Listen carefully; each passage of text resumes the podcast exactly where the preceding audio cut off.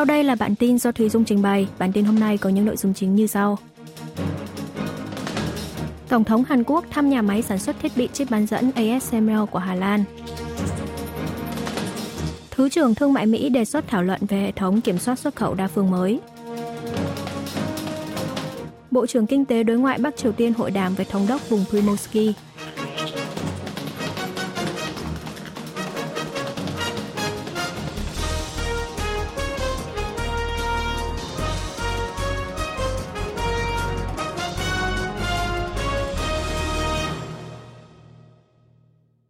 Tổng thống Hàn Quốc thăm nhà máy sản xuất thiết bị chip bán dẫn ASML của Hà Lan. Đang trong chuyến thăm cấp nhà nước Hà Lan, Tổng thống Hàn Quốc Yoon Suk Yeol ngày 12 tháng 12 giờ địa phương đã tới thăm công ty ASML, một doanh nghiệp sản xuất thiết bị chip bán dẫn. Tổng thống đã đề nghị ASML cũng như các công ty chip bán dẫn khác của Hà Lan hợp tác chặt chẽ với doanh nghiệp Hàn Quốc.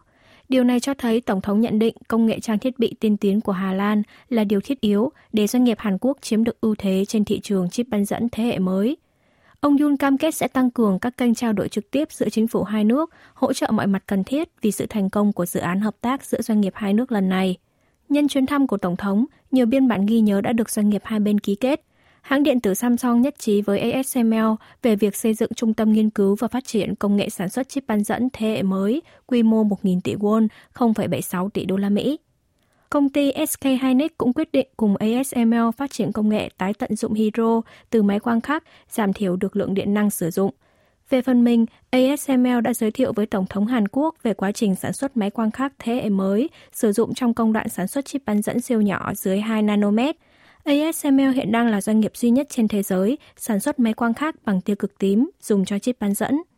Trong ngày cuối cùng của chuyến thăm Hà Lan, Tổng thống sẽ hội đàm thượng đỉnh với Thủ tướng Hà Lan Mark Rutte, dự kiến thảo luận tập trung về hợp tác an ninh kinh tế song phương, trong đó bao gồm cả việc thiết lập kênh đối thoại về chip bán dẫn. Thứ trưởng Thương mại Mỹ đề xuất thảo luận về hệ thống kiểm soát xuất khẩu đa phương mới. Tham dự một buổi hội thảo về an ninh kinh tế Hàn-Mỹ tổ chức tại Washington của Mỹ vào ngày 12 tháng 11 giờ địa phương, Thứ trưởng Bộ Thương mại Mỹ phụ trách an ninh công nghiệp Ellen Estevez chỉ ra rằng hệ thống kiểm soát xuất khẩu đa phương hiện nay, đặc biệt là thỏa thuận Wassenaar, đang không theo kịp tốc độ phát triển của công nghệ. Thỏa thuận Wassenaar là một hệ thống kiểm soát xuất khẩu đa phương được lập ra nhằm ngăn chặn phổ biến vũ khí thông thường và các mặt hàng công dụng kép, có thể được sử dụng vào mục đích quân sự. Hệ thống này gồm có 42 nước tham gia, trong đó có Hàn Quốc, Mỹ, Nga và Ukraine. Ông Estevez nhấn mạnh thỏa thuận Wassenaar được vận hành theo thể thức đồng thuận, nên các nước thành viên khác không thể đối phó hiệu quả đối với Nga. Quốc gia cũng đang tham gia cơ chế này. Quan chức Mỹ cho rằng cần một hệ thống kiểm soát xuất khẩu mới, tập trung vào công nghệ và những quốc gia có năng lực phát triển công nghệ đó. Với ngành công nghiệp chip bán dẫn, Thứ trưởng Mỹ thể hiện rõ quan điểm phải bao gồm tất cả các quốc gia đồng minh của Mỹ vào cơ chế mới, trong đó không thể thiếu Hàn Quốc. Bộ trưởng Kinh tế đối ngoại Bắc Triều Tiên hội đàm với thống đốc vùng Primorsky.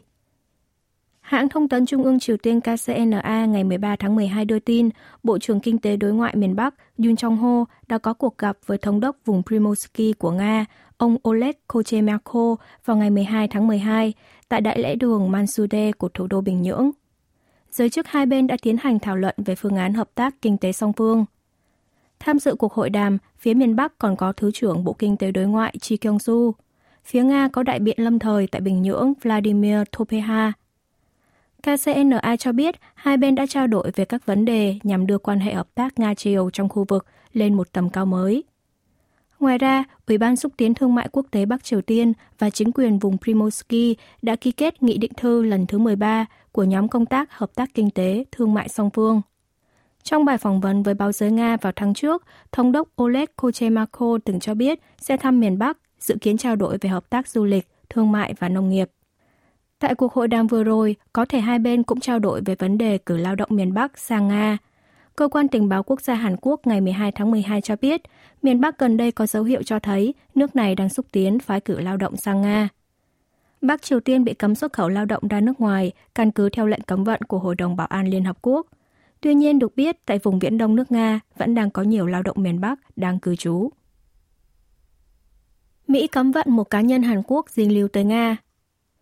Văn phòng Kiểm soát Tài sản nước ngoài thuộc Bộ Tài chính Mỹ ngày 12 tháng 12 giờ địa phương công bố danh sách cấm vận mới với 150 doanh nghiệp và cá nhân của Trung Quốc, Thổ Nhĩ Kỳ, các tiểu vương quốc Ả Rập Thống Nhất có hành vi hỗ trợ vật phẩm, máy móc, trang thiết bị quân sự cho Nga. Đặc biệt, trong danh sách này có một người họ Y, 61 tuổi, mang quốc tịch Hàn Quốc. Bộ Tài chính Mỹ cho biết đối tượng người Hàn là đại lý mua sắm chủ chốt cho AK Microtech, doanh nghiệp Nga bị Mỹ liệt vào danh sách đen hồi tháng 7 năm nay. Công ty này được lập ra nhằm mục đích chuyển giao công nghệ chip bán dẫn của nước ngoài cho các công ty thiết bị điện tử của Nga. Nếu nằm trong danh sách cấm vận của Mỹ, doanh nghiệp và cá nhân đó sẽ không được phép đặt chân đến Mỹ và bị đóng băng tài sản tại Mỹ. Doanh nghiệp hay công dân Mỹ không được phép giao dịch với đối tượng bị cấm vận. Về thông tin trên, Bộ Ngoại giao Hàn Quốc ngày 13 tháng 12 cho biết hiện đang tiến hành điều tra về các giao dịch nghi ngờ xuất khẩu gián tiếp trái phép cho Nga, đồng thời tiếp tục phối hợp chặt chẽ với cơ quan chức năng của Mỹ. Mặt khác, Bộ Ngoại giao Mỹ cùng ngày cũng công bố danh sách hơn 100 doanh nghiệp và cá nhân có dính líu tới hành vi lẩn tránh cấm vận của Nga, trong đó có 3 doanh nghiệp của Bắc Triều Tiên xuất khẩu vật tư quân sự cho Moscow. Viện Kiểm sát đề nghị tòa án bắt giam cựu chủ tịch đảng đối lập trong vụ rải phong bì tiền. Viện Kiểm sát khu vực Trung Seoul ngày 13 tháng 12 đã đề nghị tòa án ban lệnh bắt giam với cựu chủ tịch đảng đối lập Dân chủ đồng hành Song Young-gil về nghi ngờ nhận hối lộ, vi phạm luật quỹ chính trị. Ông Song bị nghi ngờ dính líu tới vụ nghị sĩ Yun Kwan-seok của đảng này rải phong bì tiền mặt chứa 3 triệu won, 2.270 đô la Mỹ cho các nghị sĩ đương nhiệm trong khoảng thời gian từ tháng 3 đến tháng 4 năm 2021 trước thềm Đại hội Đảng Dân chủ đồng hành.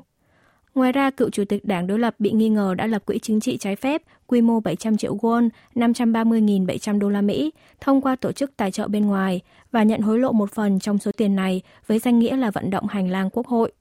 Viện Kiểm sát đã triệu tập điều tra ông Song Young-gil với tư cách là nghi phạm vào ngày 8 tháng 12 vừa qua. Tuy nhiên, ông này bác bỏ mọi nghi ngờ và từ chối đưa ra lời khai. Do đó, Viện Kiểm sát quyết định đề nghị tòa án bắt giam ông.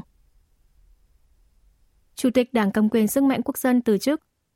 Chủ tịch Đảng Cầm quyền Sức mạnh Quốc dân Kim Ki-hyun chiều ngày 13 tháng 12 đã viết trên trang cá nhân mạng xã hội Facebook thông báo về quyết định từ chức. Ông Kim chia sẻ trong 9 tháng qua, ông đã nỗ lực hết sức để thực hiện sứ mệnh trọng đại là quét sạch cốc rễ tiêu cực mới, bình thường hóa Hàn Quốc vì sự thành công của đảng cầm quyền và chính phủ Tổng thống Yoon Suk Yeol. Ông xin lỗi vì không thể hoàn tất sứ mệnh này.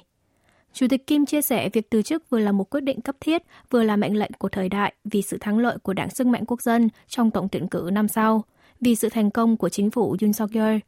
Trước ông Kim, nghị sĩ Chang Jae-won, một nhân vật thân cận với Tổng thống Yoon, một ngày trước đã tuyên bố không tranh cử trong tổng tuyển cử năm 2024. Nối tiếp Chủ tịch Kim, có thể sẽ có thêm một số nghị sĩ kỳ cựu khác trong ban lãnh đạo Đảng Sức mạnh Quốc dân cũng sẽ đồng loạt xin từ chức. Trong 2 ngày qua, ông Kim đã liên tục im hơi lặng tiếng, không xuất hiện trong các lịch trình chính thức. Sáng ngày 13 tháng 12, Chủ tịch Kim đã hủy lịch trình một hoạt động tình nguyện, cũng không xuất hiện tại văn phòng ở Quốc hội. Đảng Sức mạnh Quốc dân quyết định hủy lịch họp toàn thể nghị sĩ, dự kiến diễn ra vào chiều cùng ngày. ADB giữ nguyên dự báo tỷ lệ tăng trưởng kinh tế Hàn Quốc năm 2024. Bộ Kế hoạch và Tài chính Hàn Quốc ngày 13 tháng 12 cho biết, Ngân hàng Phát triển châu Á ADB cùng ngày dự báo tổng sản phẩm quốc nội GDP thực tế của Hàn Quốc trong năm 2024 sẽ tăng 2,2%, tương tự như dự báo đưa ra hồi tháng 9. ADB giải thích kinh tế Hàn Quốc hiện đang đan xen cả yếu tố tích cực như sự phục hồi của xuất khẩu và yếu tố tiêu cực như bất ổn kinh tế toàn cầu. Ngân hàng Phát triển châu Á vẫn duy trì dự báo về tỷ lệ tăng trưởng khu vực châu Á trong năm sau là 4,8%.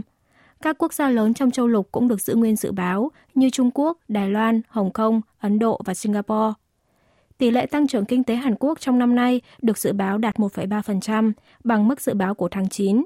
Triển vọng tăng trưởng của cả khu vực châu Á là 4,9%, tăng 0,2%. ADB chỉ ra các yếu tố rủi ro với nền kinh tế châu Á trong thời gian tới là chính sách tiền tệ của các nước phát triển như Mỹ, châu Âu, chiến tranh Nga-Ukraine, hiện tượng El Nino, quy chế xuất khẩu lương thực của một số khu vực, thị trường bất động sản Trung Quốc.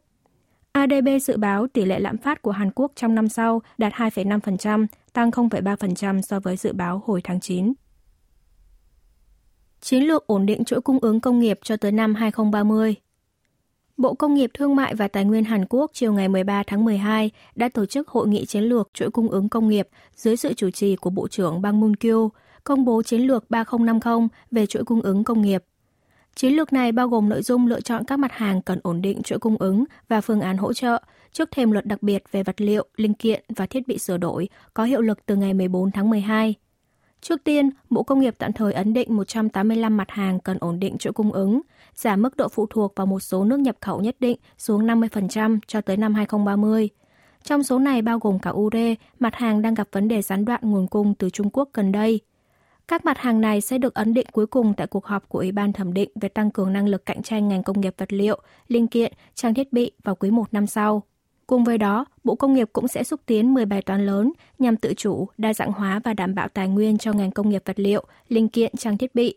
Với các mặt hàng ít khả thi về mặt kinh tế nếu sản xuất ở trong nước như ure, thì chính phủ sẽ xem xét hỗ trợ về trang thiết bị sản xuất, hỗ trợ doanh nghiệp tái cấu trúc kinh doanh. Để đa dạng hóa nguồn thu nhập, chính phủ sẽ mở rộng ưu đãi cho doanh nghiệp, hỗ trợ mua chung, đồng thời hỗ trợ về thuế doanh nghiệp hay giá trị mua lại nếu doanh nghiệp sáp nhập hay mua lại công ty nước ngoài nhằm đa dạng hóa cứ điểm sản xuất.